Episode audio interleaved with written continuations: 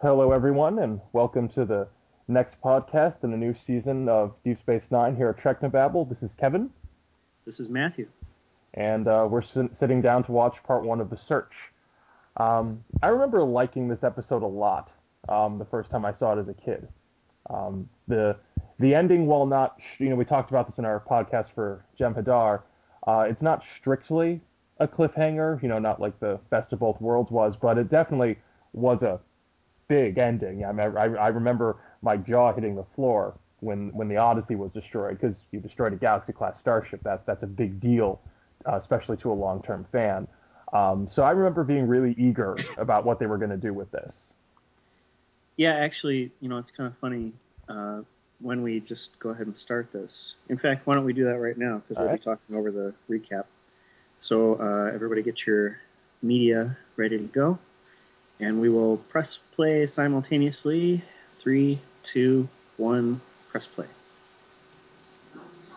So, you know, it wasn't a cliffhanger. It didn't say to be continued yet. There's a recap of the previous episode last time on Deep Space Nine. Um, which, I mean, I think it makes sense. It, it really, I guess the only the only plausible rationale for not calling it a cliffhanger is that in the narrative, several months pass. You know, Well, also I think the the tension is much more open ended. Like the, in in episodes like um, Best of Both Worlds, it's like he says fire. The the the implicit scene that's going to come at the start of the next season is the exact consequence of that of that moment.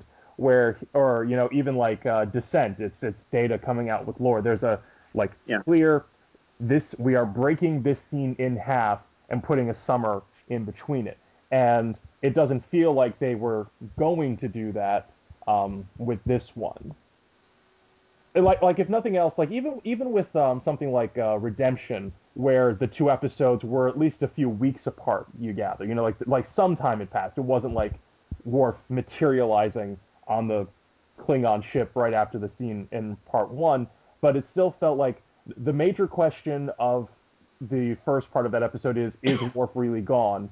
Is going to be answered completely by the end of that episode, and you kind of knew that going in. Like obviously everyone knew Michael Dorn was in fact coming back, but it's still like, is Worf really gone? Is he staying on the Klingon ship? And we're going to answer that question maybe one way or the other by the end of the episode. I don't Yeah. feel there was a question that needed to be answered in this in this episode in the same way. No, I, I agree. Uh, You know, just looking at the scenes there, you know, I intend to be ready for them. And then Majel Barrett says, and now the continuation instead of the conclusion. I guess they're just trying to indicate that this is sort of a sea change. This isn't a, a two episode thing Yeah. that'll be over quickly. I just gotta say, what is with the hairdos on both Kira and Dax? All right. Well, I that is a lot of hair gel. That is. I, I I'll be honest. I kind of like this one more than her some of her previous season stuff. Uh, you talking about Dax? uh, no, Kira. This one, I don't know. I like this one a little bit more than her like aggressive page boy thing she had going on. Um, it's like I think season four and five is when I like her hair the most. When it's not so product up, it's like a little shorter. It's short, but it's not crazy. Then we get into season seven with like that like side sweep thing, and that's a whole other thing. But Dax is kind of crazy. It's just it, it it almost feels like they were trying to harken back to like the complicated updos of the original series, but failed because it's it's too dark and it's too polished to really look like anything other than someone stuck a loaf of bread on the back of her head. I, I just can't imagine a Starfleet officer spending that much time on her hair.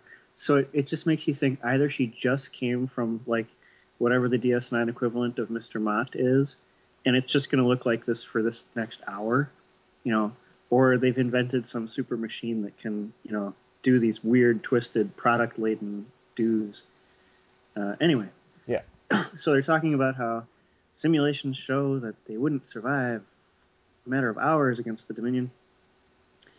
And then this thing, like, okay, so Sisko orders the ship to come in cloaked, which sends them into red alert. What if they had fired? You know, it seems a bit reckless. Eh, I think Sisko knows his people. couldn't he have called ahead and said, "Okay, I'm coming in cloaked. See if you can find me." Yeah, it, it's a good enough moment for a teaser. um, so it's pretty clear. Like obviously, the the big sea change for the franchise overall um, is that the Next Generation ended some months ago. Voyager won't start until January of uh, '95. Yeah. Um, so the show is on its own for six months, and the first thing they do is get a starship. Yeah. Um, I, I believe even the producers have said this was a conscious thing. We didn't want to have two competing starships, which they eventually will with Voyager anyway. But I, I, I guess I get their thinking. They wanted to have, especially while Next Gen was still on, two very different shows, which which makes sense because I mean I understand it. I, I liked the design of the Defiant. I thought it achieved what it was supposed to achieve insofar as it's supposed to be the it's a Federation style ship, but designed with a very different purpose in mind. And I thought the like you know the color, the shape, the balance looks like that thing. Yeah, I can agree with that. Uh, I yeah, so I have I never had a problem with Deep Space Nine getting a ship. You know, in fact, personally, I thought it kind of solved a number of problems because you always were just kind or I was always just kind of wondering, you know, oh, could they really do this stuff with this like glorified shuttlecraft, the runabout, you know? Yeah, and they go. And I always them, they go through them like tissue paper. well, yeah, and I always kind of chafed at the idea that they were always stuck in this one spot. You know, one of the things that really sort of buttered my bread about TNG and then later Voyager is the simple fact that you do have the potential for an alien of the week, which of course can be, you know, done badly, but it does create a lot of variety, you know. Yeah. Whereas Deep Space Nine, they sort of strain for that variety because they have story constraints. And so if they have a ship like this, you know, there are fewer of those constraints. So I, I have no problem with it. Um, I like the Okudagram. Here's the intro of their conference room, which they're going to get a lot of use out of. I think it's just crew quarters redressed. Um, so I like the idea of a conference room. It's, you know, you saying that they didn't want to be like TNG. it's like the two things they just got are staples of TNG. A conference room where they can all, you know, have a little confab as a as an entire cast. Yeah, and not just And- standing and around the. Ops table. Yeah, which you know it's fine. It's two of the things that worked really well on start on next gen, so I'm happy that they're here now. Um, The other, the only thing that bothered me actually is, especially after the discovery of the wormhole, and extra especially after this the discovery of the Dominion, how was there not just a fleet stationed at this station? Like really, there should just be a fleet of ships that is based out of this station all the damn time. Yeah, The number Well- of times the plot device is Admiral blah blah blah will be here in six hours, which is one minute too late to be useful, is j- just grated on my nerves in later seasons. Well, one thing I kind of don't get here is this, you know, defiant as somehow damaged goods idea. And it part part of it is what you're saying. You know, it's like if Starfleet really thought that this was a serious, uh, you know, strategic uh, choke point for the Dominion, would they send a defective ship? Okay, so that's my first problem. But then my second problem is it's never really defective. You know, it's, it's just like a dumb story device that they sort of introduce and then drop because they can't really think of a way to dramatize it effectively. Right, because they solved the problems in this episode. Yeah. So here we have uh, Martha Hackett, Who I love. plays- Mar- yeah, she later plays Seska in Voyager and was one of the definite high points of the first two seasons of Voyager Yeah. in the role. Yeah. Um, and yeah, I love her in this role. Uh, she wears the shoulder pads well. Um, and then we are introduced to Michael Eddington here. And, you know, I'm not going to spoil it for anybody and tell you what happens with the character, but as far as this episode is concerned, you know, when I was watching it a couple days ago, I was just like, ah, again with the whole, oh, Starfleet doesn't trust Odo storyline. It's like, how many times have they done this storyline?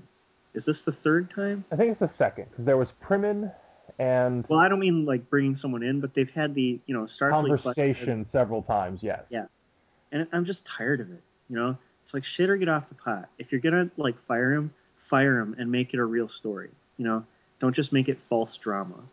Um, so I, I agree with that. Um, I think they use it well inside the confines of this episode. No, it works reasonably well because it sets up questions about Odo's sort of loyalty, you know. Yeah. Um, so it works for that, but I feel like they could have done that differently. Yeah, you know? yeah. Because these scenes with, I mean, we've seen this scene before with Sisko, you know, trying to, you know, smooth things over with Odo and tell him that, you know, he, blah, you know, I've just heard all this. All right, so that that's my complaint about this particular story beat. Um, and I just feel like someone like Ron Moore, you know, or Michael Piller, like they should know this already. You know, they should know it's been done. They should know they're going back to the well again, and they should try to find a different way to spin it. Uh, they could have just stuck with Odo as being irresistibly drawn by compulsion. You know, that's enough to make you question his loyalty. They didn't yeah. really need to add this part. Yeah, I'd give you that. Uh, my other problem with Eddington, and you know, again, not to spoil it, ever, whatever his character trait was in the given episode seemed to be, you know, whatever the needs of the episode were. If they, you know, like he never really felt developed as a, an additional character on the show. Which would have helped, you the, know. The ultimate resolution, yeah. Yeah. I agree with that yeah, my resignation will be logged within the hour. It's like, yeah, right. you know, at this point, they've cried wolf so many times. I, I am not in the slightest bit worried that Odo will be off the show yeah. by the end of the episode. Yeah. You know, so that's what I'm saying. It's just not effective storytelling. Okay, I hate this joke. You know, I still can't believe I can't get a decent bowl of Idanian spice pudding on Earth could you just not have brought it on an isolinear chip? This is a replicator. Yeah, I mean, yeah, even Replicate to the extent down that... to the molecular structure what you want to eat. It should be perfect every time. Yeah, I mean, even to the extent that like the whole reason Quark's can exist is the idea that there are such things as proprietary replicator programs. You should just be able to replicate. Yeah, I, the replicated food jokes never sit well with me because it's like I could understand it contradicts the the very science fiction, you know, sort of trope thing that, we're given. Yeah. You know. That is also a crazy shirt that Jake is wearing. I am. Yeah. What in God's name did they put that boy in? That is that is that is the weirdest thing he's ever worn. Yeah, that is like the skinny like blouse equivalent of a Wesley sweater. That is not right. Worse than anything Wesley ever wore because it's got like this bizarre. Is it? It's like like a bib or something. Yeah, crazy paisley. I don't know what's going on. It's I like will say, the worst couch in the worst doctor's office in 1991. Yeah, I did like that little the little moment between uh, Jake and Benjamin about the uh, the stuff that used to be in his the study at in his house is now here, and that's a mo- that means that this is their home now. That oh, that, yeah. was, that scene was really well played. Yeah, that's a nice scene. I agree with that. And so, because I don't really buy the basis of Odo's sort of beef, this scene just feels like filler to me. You know, I I like what Kira's trying to do. It makes sense for the character. Um, she doesn't want him to go, both you know, professionally and personally. They're friends. It, I like again, if they hadn't done it the two or three times before, then this would be a much better plot point or because even knowing we would that he's not really leaving it would still at least be novel. Um, so i always like the moments between the characters. No it's acted well. You know she says maybe i'm your friend. Maybe i want you to see that you're still needed. I mean yeah it's very nice. Yeah and again you know the idiot starfleet admirals are doing this. You know i i liked the dialogue that Sisko delivered, uh, I believe it's to Kira, um, and, and, it's coming up. You know, yeah. Um, presaging it, but he delivers a line that he actually kind of agrees with Starfleet, and I wish they could have gone more with that. You know, like actually make Sisko and Odo at odds. Yeah. You know, have a real conflict between them instead of always, you know, sort of pawning off the conflict on some idiot Starfleet admiral So now there's a model of the International Space Station in the background there. Interesting that it's not the, you know, whatever future iteration completed version uh, is supposed to be. Hmm. so we're drafting Quark to come back on this mission. Um, and I guess it kind of makes sense. Uh, now, the, the continuity he's referencing is the Karemma, who we actually never met. Uh, you know, we Yeah. met the kooky race with the, the polka dots. Yeah, the the Dosai. Yeah. Actually, I would have loved to have seen the Dosai again in this episode. That was some crazy makeup. At least, and I'll say this: they committed. Yeah. Well, hey, if they had gotten what is it, uh, Brian? Forget his name. Brian Cox, Brian Williams. But if they had gotten that actor to come back, I'd have been thrilled because he's great at everything he does. Yeah,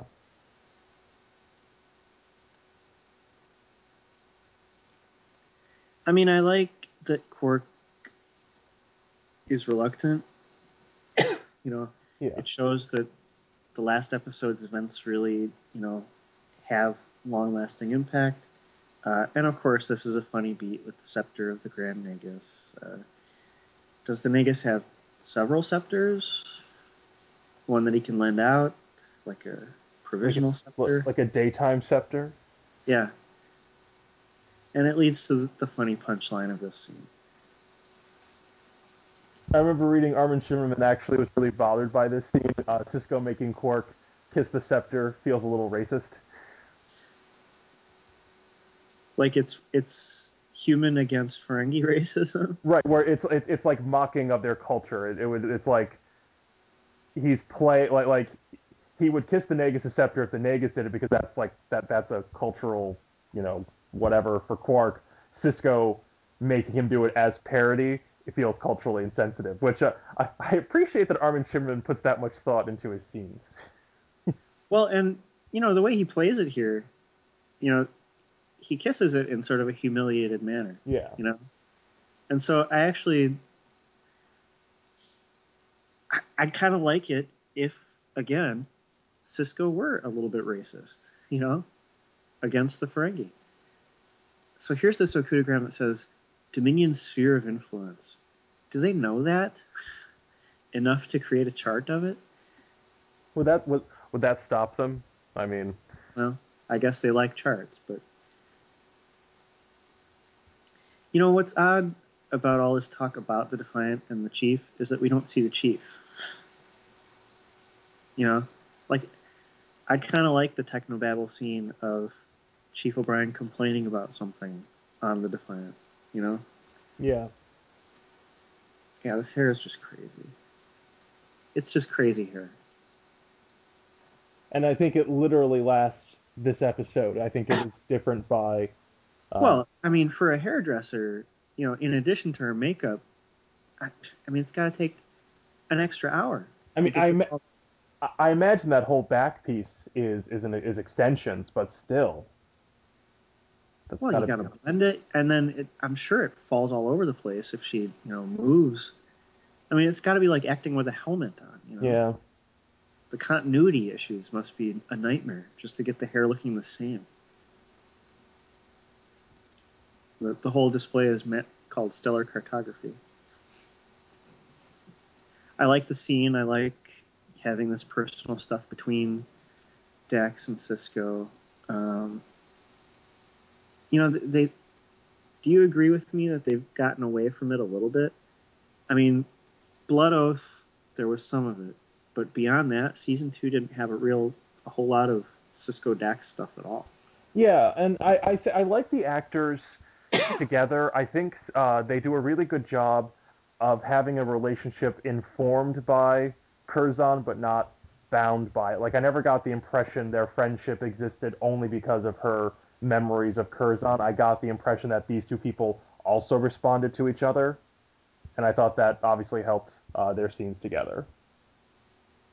Yeah, I mean that's got to be hard to play. I'm friends with you, but I'm also friends with a former manifestation of you. That's one of those science fiction acting jobs, you know. Yeah.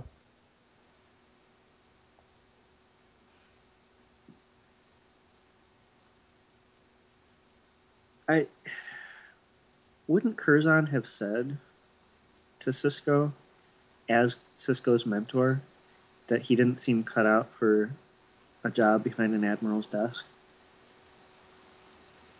Uh, maybe he felt that Sisko had to make his own mistakes. Yeah, I was gonna say like that. That that's not something you. That's not something. Maybe 24 year old Sisko was ready to hear. I suppose there was no danger of him becoming an admiral in the real Star Trek universe at age 24. J.J. Abrams notwithstanding. So here's the bridge. Uh, it's interesting that they have this sort of one person helm thing in the middle there. Uh, it's a cool looking console. I like the roundedness of it. It's very Yeah. different from Yeah. previous consoles. Um, you know, and with the stations surrounding the captain's chair, it's reminiscent of uh, the Romulan design, actually. Or the Kling, uh, Klingon one too. Yeah. I, you know, I do have. Look, we're warming to Siddig El Fadil, okay, and we're warming to the character of Dr. Bashir, but he spends an inordinate amount of time on the bridge pressing buttons in this episode, you know, and it just calls into question whether the writers felt they just had to put main cast members on the bridge. Yeah. I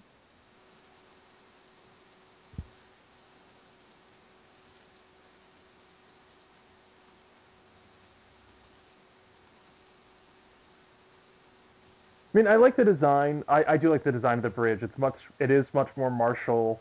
Um, there are no side chairs, which I think is a, is a big deal, especially coming off of TNG. It's like, but but Yeah. where where are his confidants supposed to sit so he can talk meaningfully to them about what's bothering him? Like that's Yeah. that. It's a big difference. this model work is gorgeous. Like that is just a really great shot. yeah, they definitely uh, with the lights coming on and the, the decals and you know the optical effects. Yeah, very good work. Um, I'm just I'm looking at all these different angles of this bridge and trying to see if I can like pick up if it's anything that's been redressed. Uh, is it maybe a battle bridge redress? Is it a, a movie bridge redress? I don't know. I mean, maybe they built it fresh. So um, I was reading that when they, they did build, I think they did build the set new because they were rigging the lights to do the um, cloaking effect, and apparently they just did it all by hand, replacing everything to make to do the transition to the cloaked effect. And they said, should we leave this rigging here the first time we build it so we can just go back and forth? And they said no because we're probably not going to use the cloak again after this episode, so don't worry about it. And then they did all the damn time, and because of the way they built the bridge, it was much more complicated to do the lighting effect than it needed to be had they just built it to do that. The two different lighting rigs built into the set at the, fir- the first time, which I just find hilarious and feel really bad for the for the lighting guy. Yeah, I, I like these quarters a lot. I like that it's like this Japanese capsule hotel look to it, Yeah, which tells you that it's much more uh, Spartan and utilitarian. Um, you know, these little curtains that you, you pull back and stuff. yeah, Um, they do have replicators.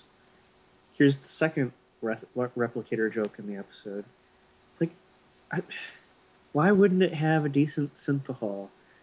Um, and again, why wouldn't Quark just have the recipe in his jacket if he needed it? yeah. I mean, because even if it were like a low quality replicator, wouldn't that mean it couldn't make anything? Like it wouldn't make food? Like it it just seems like. Eh. Yeah, like whatever it made would just fall apart in your mouth or something. Um, as far as you know, the Defiant goes, I I have to say I never quite really sort of was given a sense of the layout of the ship by watching any episode. The sets feel a bit disconnected at times, you know, and or the scale of it. Like I kind of want to know how big a person is in relation to the whole ship. Like at least with the runabout, like you know there's no deck above or below, even if there's sort of this conference roomy crew quarters area in back. Um,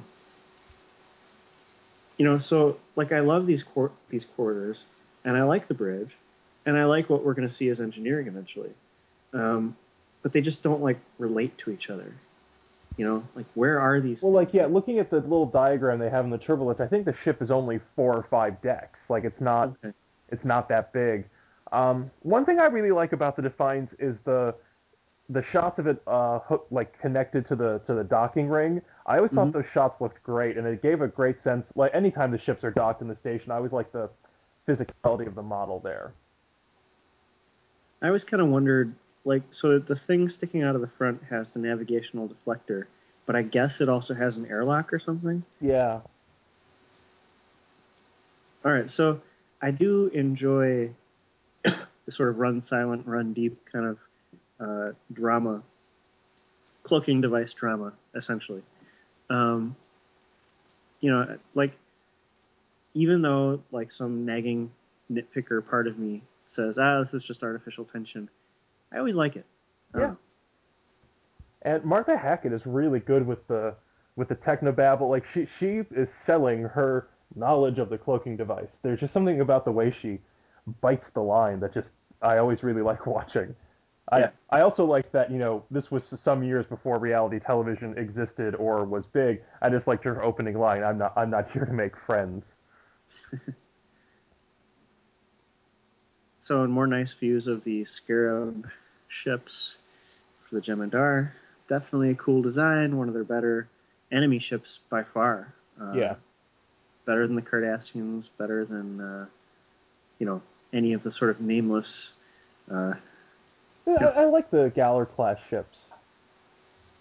uh, I feel like the back end, the front end's interesting, but the back end is just kind of meh. And after Uh, yeah, I mean, the, the ultimate classic, of course, is the Romulan Warbird. yeah, but this runs a close second.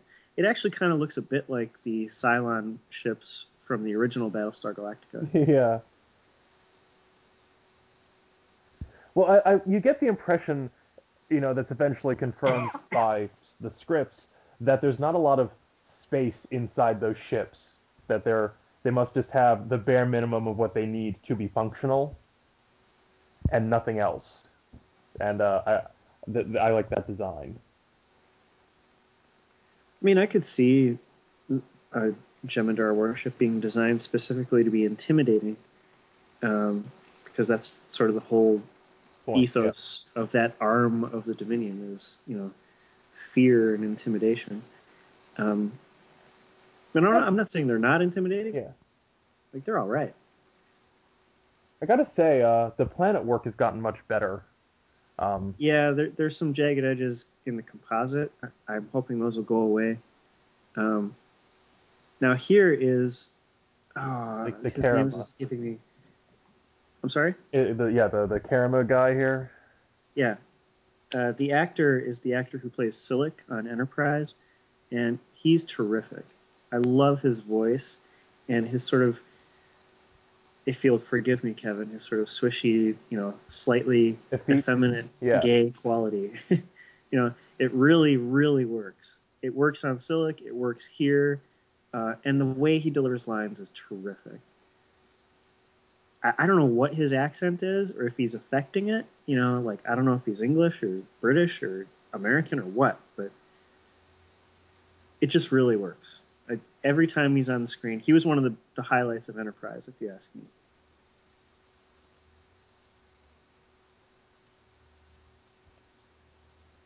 I like this if the founders exist stuff.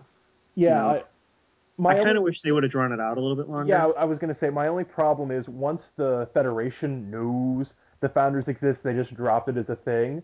Like it, I understand. Like it makes sense that part. Like it, it is uh, increasingly apparent that that's the Dominion ethos. It's not even being bigger or more powerful or you know more capable. It's just making them think it. So that air of mystery helps them. I kind of wait. Like I wonder, you know, does the Federation's frequent encounter with changelings make them a more certainty toward to Dominion people? Like I, that would have been an interesting episode to do. Again with the Tulaberry line. I mean, granted they set it up last season, so I'm happy that they're you know re- referencing it, but I just it's just not a very inspiring name for a product. I guess it's better than tube grubs or something. Hmm.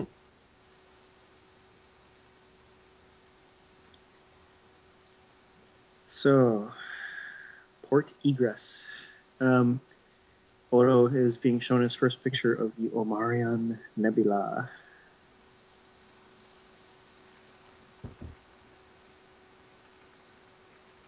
Yeah, it, it, and Rene Auberjonois is playing it well. Um, I kind of question how you program someone to like know that that like would any map do would like like what what exactly triggered it and uh, the Or or how how resolute does the image need to be yeah for it to like trip the post hypnotic suggestion? Like if it's from too far away, will he not recognize it? so I mean it's not fatal but No, no, I agree. Uh, I like that Quark is getting out as quickly as he can. Um, it makes sense for the character, even if I'm sure Armin Shimerman would have preferred more scenes. yeah Um,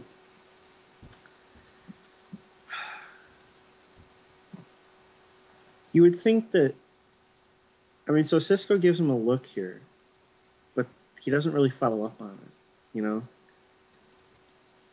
I mean, it seems really noticeable that Odo has been seriously mentally disturbed by this. yeah So I really do like this scene. yeah totally uh, So all my complaints about you know how they're rehashing this stuff are mitigated by the fact that they actually do a few interesting things with it. I think they could have gone further. You know, I think that Sisko could really have a beef with Odo. You know, and maybe if they had set it up previously with you know some yeah big conflict between them, it would have been nice. The, one thing that I think DS9 has whiffed on a little bit is raising the stakes for characters. And to be fair, TNG was, you know, no uh, great raiser of stakes for the characters either. You know, they constantly whiffed on relationship questions. They constantly whiffed on, you know, consequences for actions. You know, so I feel like Deep Space Nine is doing the same thing Yeah. to some degree. But I just wish they would have not because here's the format where you're really allowed to do that. You know, it's like this is where it's supposed to be. The sort of at the ethical edges, you know, of, of good behavior, you know, what happens, what do you do, what do you say? Uh, well, this planet's pretty boring. The previous planet was good. I like the table, and uh, I think you uh, were talking about this some uh, a while ago when we were just talking. Um, this feels like they they t- pulled a lot of notes for the NX-01 bridge from the Defiant yeah. bridge, and you can kind you Yeah. can see that especially with that table in the back with the screen on it. Well, and, and the back wall with all these like drawers and shelves and stuff, like yeah, it's the NX-01 bridge looks a lot like this bridge. It's similar shape. It's got the similar sort of central uh, dais chair. Yeah, and it's got people flanking on the sides. Now it does have people turned inward uh, from the, the side areas, but yeah, and just the lighting even. yeah. Okay, I really like that for a room the size of a utility closet. It it's a really well designed set. It has a lot of doodads. I believe this is, this this is the server room at every big corporation on Earth, and I I like how they did this. The detailing on the Okudagrams is nice. It sets up the green and purple color scheme that the Dominion will be sticking with for the balance of their existence. Uh, so it was it's a good little set that only gets like 10 seconds of time, but Well, and of course it's got the globe with little lightning blasts that we don't know what it's there for, just to look cool.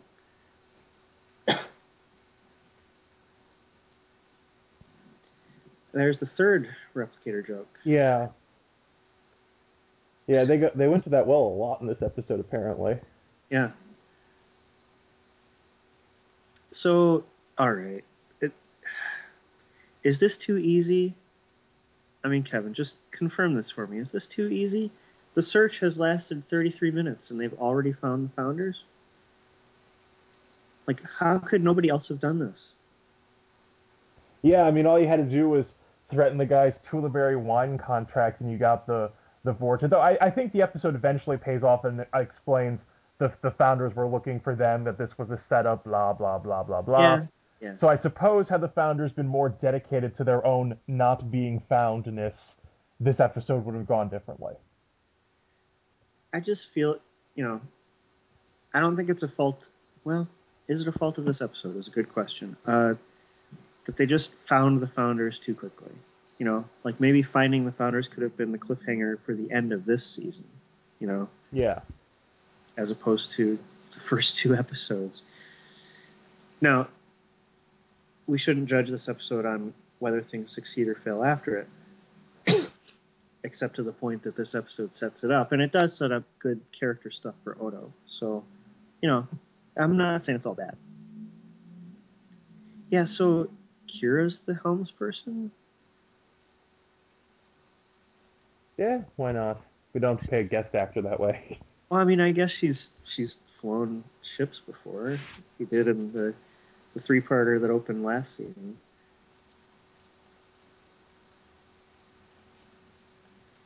You know, I like that Sisko leaves Dax and O'Brien, you know, for the sake of the mission.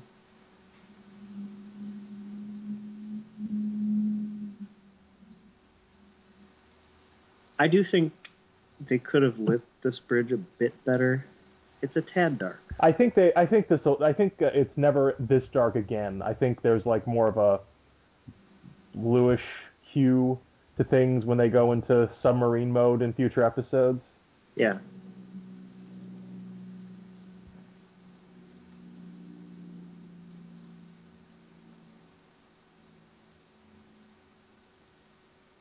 I mean, the ergonomics of this place are kind of strange. It's like we have our Romulan guest.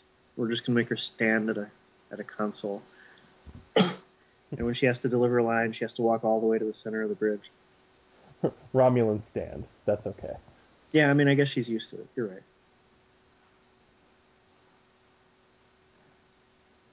Like, is he just gonna stare at this picture?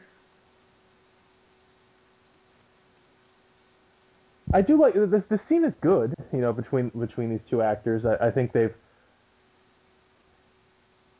I I do like, uh, without getting into where their relationship ends up, because that is a conversation I'm happy to delay for as long as possible. I do like their friendship. I think it actually yeah. is portrayed very well. No, and I like that she says she she comes to him when she needs help. This is- it's a very oblique reference to some of the past Yeah. development we've seen for them. Uh, with was it Necessary Evil? That was Yeah. the flashback Yeah. episode. yeah, I mean, I, I like this scene, and I especially like where they go with it. You know, with sort of the, the cliffhanger to this episode. Yeah. Well, yeah, it's it's funny. Given that they opened the season with a two-parter, I wonder would I've liked would it have been better to do this as the season one finale, and then or season two finale and come in with season three's opener being the second part. And I don't think it would have been because the major tension of this episode is will the crew survive the imminent Jem'Hadar attack, and will Odo be back on the show? And since we still have a show, we know the answer to both those questions is going to be yes. So I feel that that tension would not have sustained a summer. It sustained a week. I was like, I, I want to know what happens next week, people. Um, uh, so I think it actually works better that they made the opening this two-parter rather than splitting the story over a summer. No, I like the way they did it.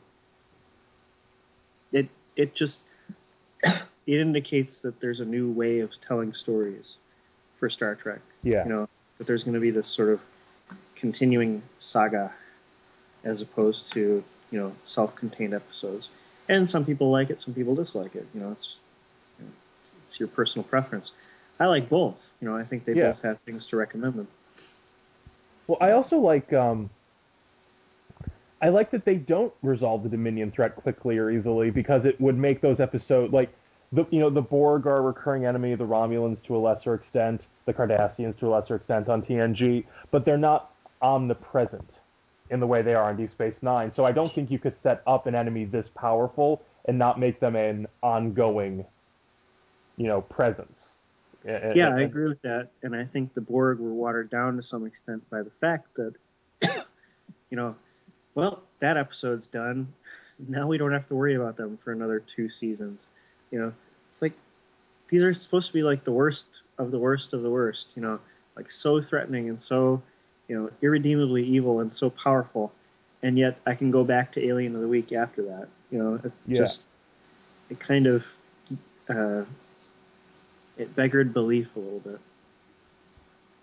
Um, I also like that uh, it, it, eventually we have to deal not just with the you know sort of tactical problem the Dominion present, but the political one as well, and that's just you know that's just more interesting for a weekly drama.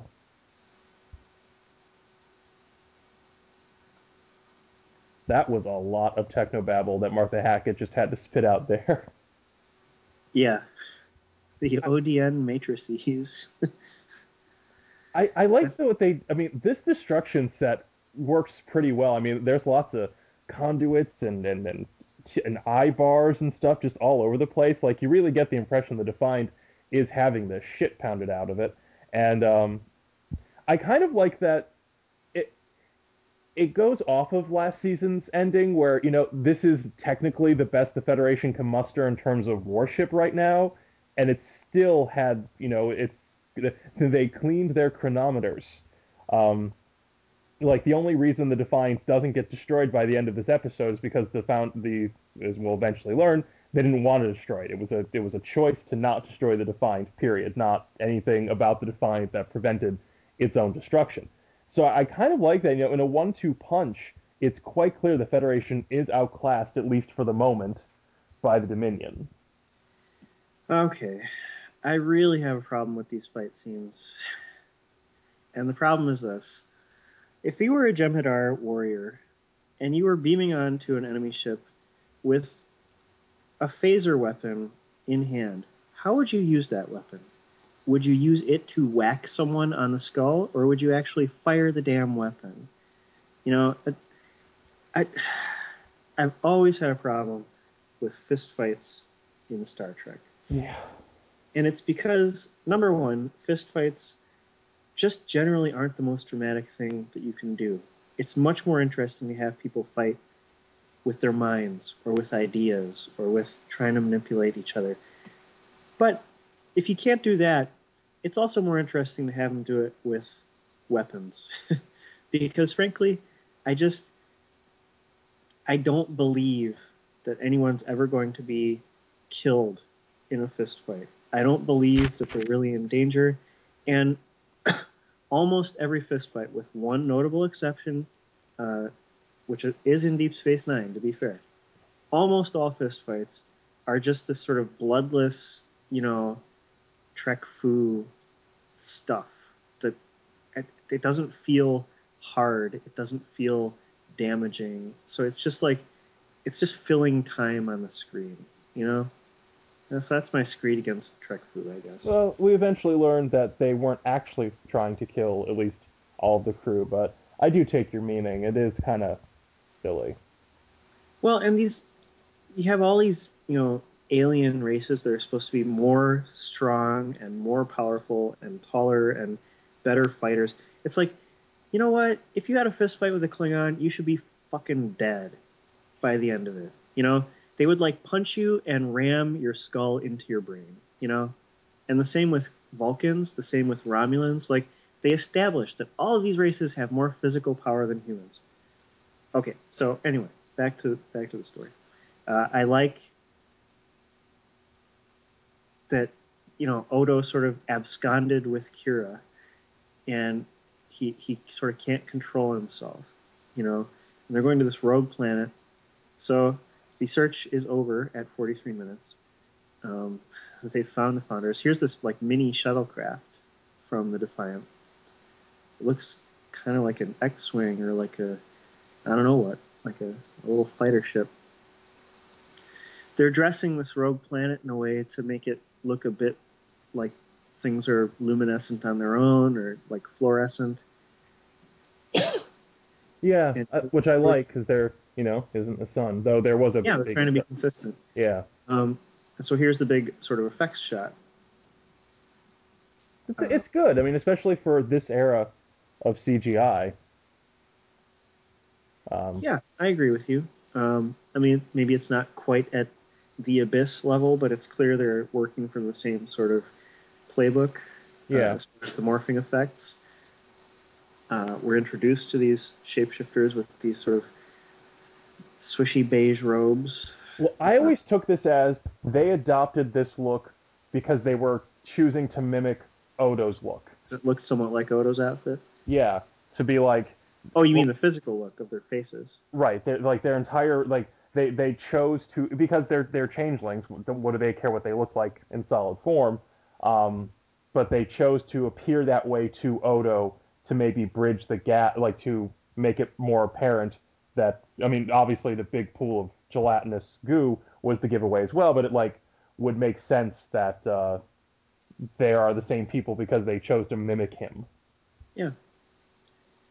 No, I agree with that. Um, all right, so the episode has ended uh, on a cliffhanger, and I think it's a pretty effective one. You know, it's Yeah. like they they have to a pretty decent extent built this mystery of Odo's origins, and so now the cliffhanger is, uh, wow, we found these changelings. I suppose they haven't spelled it out that these changelings are the founders yet. So, although it's strongly hinted at because that's the lead they were following, you know, Right. uh, in the episode.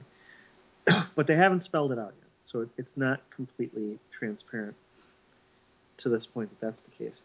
But you know, I, I like that as a cliffhanger. You know, it it feels as opposed to some of the previous episodes in which like, oh, we found a key that's made of shape shifting stuff. Like, I don't care. You know, Yeah. that that doesn't like tickle my fancy or make me want to know more. This cliffhanger makes me want to know more. Like, I definitely want to tune in next week. You know. Yeah, and I'm and I will say I really like what they eventually did with it. Um, Rene Auberjonois said in interviews that he was really unhappy uh, when he first found out we were finding Odo's people because he thought it might be the death of his character because we've removed, you know, one of his major reasons for being. Um, but I like where they go with the twist that well, you found what you wanted, but it turns out you might not want it anymore.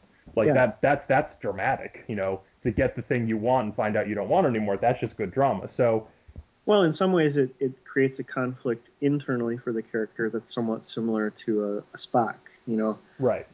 you have someone who is torn between a desire to fit in, but also uh, disdain or dislike for some part of his own nature. You know, Yeah. um, so yeah, good stuff all around. Um, so as far as the episode goes, uh, I mean, there's a lot going on here. They've introduced a lot of elements that will be followed up on. Yeah, I'll say Um, um, I, I think it's well paced. I think it's energetic. It's fun to watch. I agree with your basic complaint about the, you know, w- it, as much as Worf's departure in Redemption, it's like, well, clearly that's not going to stay that way. So I get that. But that's really my only writing quibble overall. Everything else had, you know, tension and, pay, and energy, and I really want to know what happens next week. So the writing is solid. We, we don't hit any of the major philosophical heights that Star Trek can hit, um, but this is still a interesting, dramatic, well-paced episode. So you know, Yeah, I agree with you. There's there's a lot of plot. It's a very plot plot. Um, you know, a lot of point A to point B kind of stuff. A lot of conflict and fighting, and you know they don't necessarily get to the big ideas yet. But yeah, it's pretty crisp. It's enjoyable. There's some nice character moments. Uh, you know, Kira and Sisko got some good scenes. Odo and Kira got some good scenes. The two Siskos together got some good scenes. Uh, I really liked Martha Hackett. oh yeah, I really liked. Uh, I really need to look up his name now. Um, you know, the actor who played uh, the. the Alien. yeah, Um, you know, uh, I mean, Bashir didn't get utilized a whole lot. Neither did O'Brien. Um, Dax was kind of, eh, you know, as far as writing for the character went.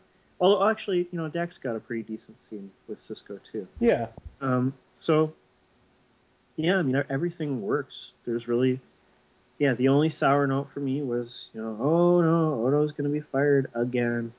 Um, but as you say, it ends up not being the huge part of the episode. It, it was just sort of a cheap trick to try to, you know, make the audience question whether he's, you know, I don't know, completely on board with the Federation mission or whatever. Um, you know, they, they've set up some good stuff. They introduced the Defiant, they introduced the cloaking device, they introduced Eddington, who will come in later. You know, they've. I guess my other beef, structurally speaking, is that they just found the founders too quickly. Um, but for what it is, it's an interesting moment for Odo's character, and it's a good cliffhanger. So, you know, not too bad. Yeah, I'll also say I think given the amount that's happened, and the, and the cliffhanger is related to the Dominion, and so you know the Defiant's been attacked. We don't know what's happened to it, but we also have this big. There's so much packed in this episode that it kind of telegraphs to the audience. We'll resolve the cliffhanger of this episode, but we will not be resolving the Dominion. Like I, because I, I, I think my big concern when I remember watching it is, oh well, we're going to get all this setup and all this setup and all this setup, and the Dominion will be dealt with in a two-parter and never heard from again, and that's going to make everything feel very stupid. Yeah, so, I agree. With- watching this, you're like, no, the Dominion will be here to stay in a meaningful way. I think the jury's out on that question for a person watching this episode for the first time. I think you might be forgiven for wondering if, well, they found the founders, now they're going to beat them, and that'll be it, you know? Because um, uh, previous two-parters – or previous movies for that matter, there's always sort of this like, you know, well, once we get to place X with leader Y, we can commit action Z and the plot will be resolved, you know? So I, I think you'd be forgiven for worrying that that was going to happen here. Um, but as we know, it's not going to happen. So, you know, I don't think we can fault this episode or praise it one way or the other. Um, how is the acting for you? Uh, solid. I mean, average to above average. I mean, again, it, I always feel bad when my when my critique of an episode is it's a good episode, but not you know it, it's not great. It didn't require great. This wasn't duet. This wasn't necessary evil. But okay, that's fine. Not, they all can't be you know those episodes. So this was everyone did their job very well they may not have been asked to do the hardest thing they've ever done as professional actors, but that's not a criticism, really. Yeah. Well, you know, I think some praise needs to be portioned out uh, to the guest actors in this. Now, of course, we have Martha Hackett, who we think is great. Um, you know, she plays a heck of a Romulan. You know, actually, as far as Romulans go, she definitely still brought her own feel to it. Yeah. Like, this, this Romulan was wasn't as sort of cool and manipulative as previous Romulans yet. I'm sure it, you know it may still happen. Um, you know, but as you say, I mean, she she totally embodies the part and fills the role in the universe, and you never question Martha Hackett in the role. So she's terrific there. Uh, this introduces Salome Jens, you know, as the female changeling. Of oh. course, she doesn't really get a line, so we can't talk too much about that. I do uh, like her John voice. Fleck, John Fleck is the actor who plays uh, Ornithar and who also plays Silik in Enterprise. And yeah, I, I, just can't say enough good stuff about John Fleck. I, I think he's kind of like uh, Marc Alaimo or Andrew Robinson, he's one of those actors who the way he delivers lines just kind of rivets you in hmm. some way. Um, so, and of course we had Kenneth Marshall as Eddington, and he was fine. You know, certainly not bad. Yeah, yeah. So the guest cast really did a, a, quite a good job uh, in this episode. I think Avery Brooks kept it in check. You know, he didn't overact at any point. Um, I think Nana Visitor was good. Uh, you know, I didn't love Rene Auberjonois, his sort of like moony eyes looking at a computer screen, you know, but I don't think it was bad. I, I think that might be as much the writing. I mean, how that, that, that's a that's a yeah. When the script says, "And now look at the computer screen longingly," you know, that's not good writing. Yeah. There's ways you could create dialogue that would indicate that instead of just forcing the actor to be silent. Yeah. Um, in terms of production values, I think this was uh, really good, but not in a over the top way. Like the the fight sequences were good, the model work was great. There were some awesome Okudagrams. Um, I like the little communications relay. I think overall it was pretty much unimpeachable as Yeah. far as production values. There were some nice phaser effects. There's, there, I don't know if they've explained yet what this sort of like pulsed weapon is that they're firing off Yeah. the Defiant, but it sure looks cool. Yeah, Um, you know, and yeah, like you said, great model work. They a whole ton of new sets and new designs and new ship models. You know, we got both the Defiant and its mini shuttle. Um, and you know, the Rogue Planet looked pretty decent. It was dark, you know, and well, it had this perpetual twilight feel, which is, uh, you know, I think that'd be one of those episodes that might really benefit from a uh, from a Blu-ray uh, treatment. I think the like higher oh, it quality. looked a lot less money, Absolutely. Yeah. Um, but yeah, I think because like the the impression I got was it was this rogue planet in the nebula, but when they approached the planet, there was still a star off in the distance. But you figure it's Yeah. a nebula, there's going to be stars, but it's still not going to create like it looked far enough away that it would be like you know sunlight on Jupiter, where it's just you know there's a bright star in the sky, but it doesn't illuminate, which Yeah, kind of get. I, I like the feel. Um, and I, and they'll do some fun stuff with it. Um, next episode, like their little like arboretum type thing, which I really liked, and um, Yeah. No, I agree. Uh, so, you know, overall, uh, I think this is a four. yeah, I, I agree. I, I yeah, there's. I've certainly argued that a good character drama or a good action drama or a good comedy uh, can be as satisfying and score as high as the big, you know, philosophical, you know, big question episode. Um, but I don't think they. Th- there has to be a reach for a five. There has to be something that makes you go, "Wow, that was just awesome what you were doing there." Like this was just very, very good storytelling, and I, I'm happy. Yeah, I agree with the four. Well, I mean, I might cut that to one very. Uh, yeah, you know, but yeah, maybe I overvaried, but yeah, the, I think it was very. It, it, it was actually it was quite good. Maybe not very. Okay. Uh, I think I think it just reached into four territory because everything was solid. you Yeah. know? It was like so solid as to be remarkably solid as an episode. Um, you know, I- do have a few structural issues with it, but I I was entertained when it was on the screen, and it left me wanting more. Yeah. And th- I think that's the mark of a four. And when I look at the individual elements of the episode, I can't really find much to fault, with the exception of one or two sort of basic writing ideas. and and Uh, Jadzia's hair. Well, yeah, okay, you were right about that. Uh, did not like her hair. Um, you know, but I think this is one of those episodes that, you know, you've watched the first two seasons and it does feel different. It feels more directed. It feels like, oh, wow, now we're getting to the good stuff. Yeah, it, it doesn't feel aimless.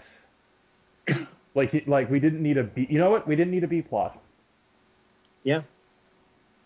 Uh, I've tended to like Deep Space Nine episodes without B plots, uh, which, I, well, I guess, what does that say about Deep Space Nine? In some ways, I think it, at least at this point, says that the characters aren't interesting enough for me to want to spend time on a B plot, and I'd rather you spent that energy on the A plot, making it interesting. And they did here. The A plot is very interesting. I'm not saying that it won't get to the point where I'll want to spend time with the characters in B plots, uh, but a show like TNG, for whatever reason, whether it's writing or acting or some alchemy between the two, uh, it was just one of those shows that it's like, yeah, I don't care what they do. Right, right. You it could be like. I just want to watch them. yeah, it could be like the Enterprise goes and fights the Romulans. Meanwhile, Counselor Troi goes and buys shoes, and I would watch that. I would be probably delighted the entire time the B plot was on, as long as it wasn't enough to you know not give the A plot enough room to do its job. Yeah. I'm gonna be, like, you know what? I will like day to day. I'll watch people just live their lives because I find them charming. Yeah. Um, Um, but yeah, back to this. This is good. I'm I enjoyed it. It was had a lot of energy, and I really wanted to know what happens next week. yeah, I mean, I think the four for me is just sort of this. I mean, it's not vague necessarily, but it's it's a it's a feeling of uh, quality, Yeah, consistent, solid quality that hasn't really been a hallmark of the series so far. um, and that's not to say there haven't been good and even great episodes, because there have been, but they're always sort of flanked by stinkers. You know? yeah. Well, so Uh, I actually think this is when Ron Moore uh, joined the team as a producer and writer. So you can already see his hand at work. There's a competence and a direction to the episode. There, like it's going. The, the episode got to a place, and it spent the entire episode getting there. Yeah. So uh, I'm looking forward to to part two. Uh, actually, I've been like just looking over the list. There's several episodes uh, in the first half of the season that uh, really delight me. Uh, Meridian is not one of them, but um, other than that, I, I like most of what we got coming down the tube. So, um, yeah, yeah, I think any fan who has slogged through the first two seasons and now watches this episode, you know, should feel justifiably optimistic. To be fair, of course, that's how I felt at the beginning of season two as well. You Yeah. know, it's like, oh, finally, they're doing something interesting and there's a real direction to it. And then they just had the middle of season two, and that sucked. Um, so hopefully, as you say, you know, a, a bit of fresh blood creatively and a bit of sort of narrative momentum will keep things chugging along. okay. I think That's that- an eight. yeah, that's an eight out of ten for uh, the search part one, uh, and I think that's it for us here at for this for this podcast. Um, we'll see you uh, at our next one. I don't know what that'll be, but we'll let you know when we figure it out. Yeah. Uh, live long and prosper. All right, have a good one.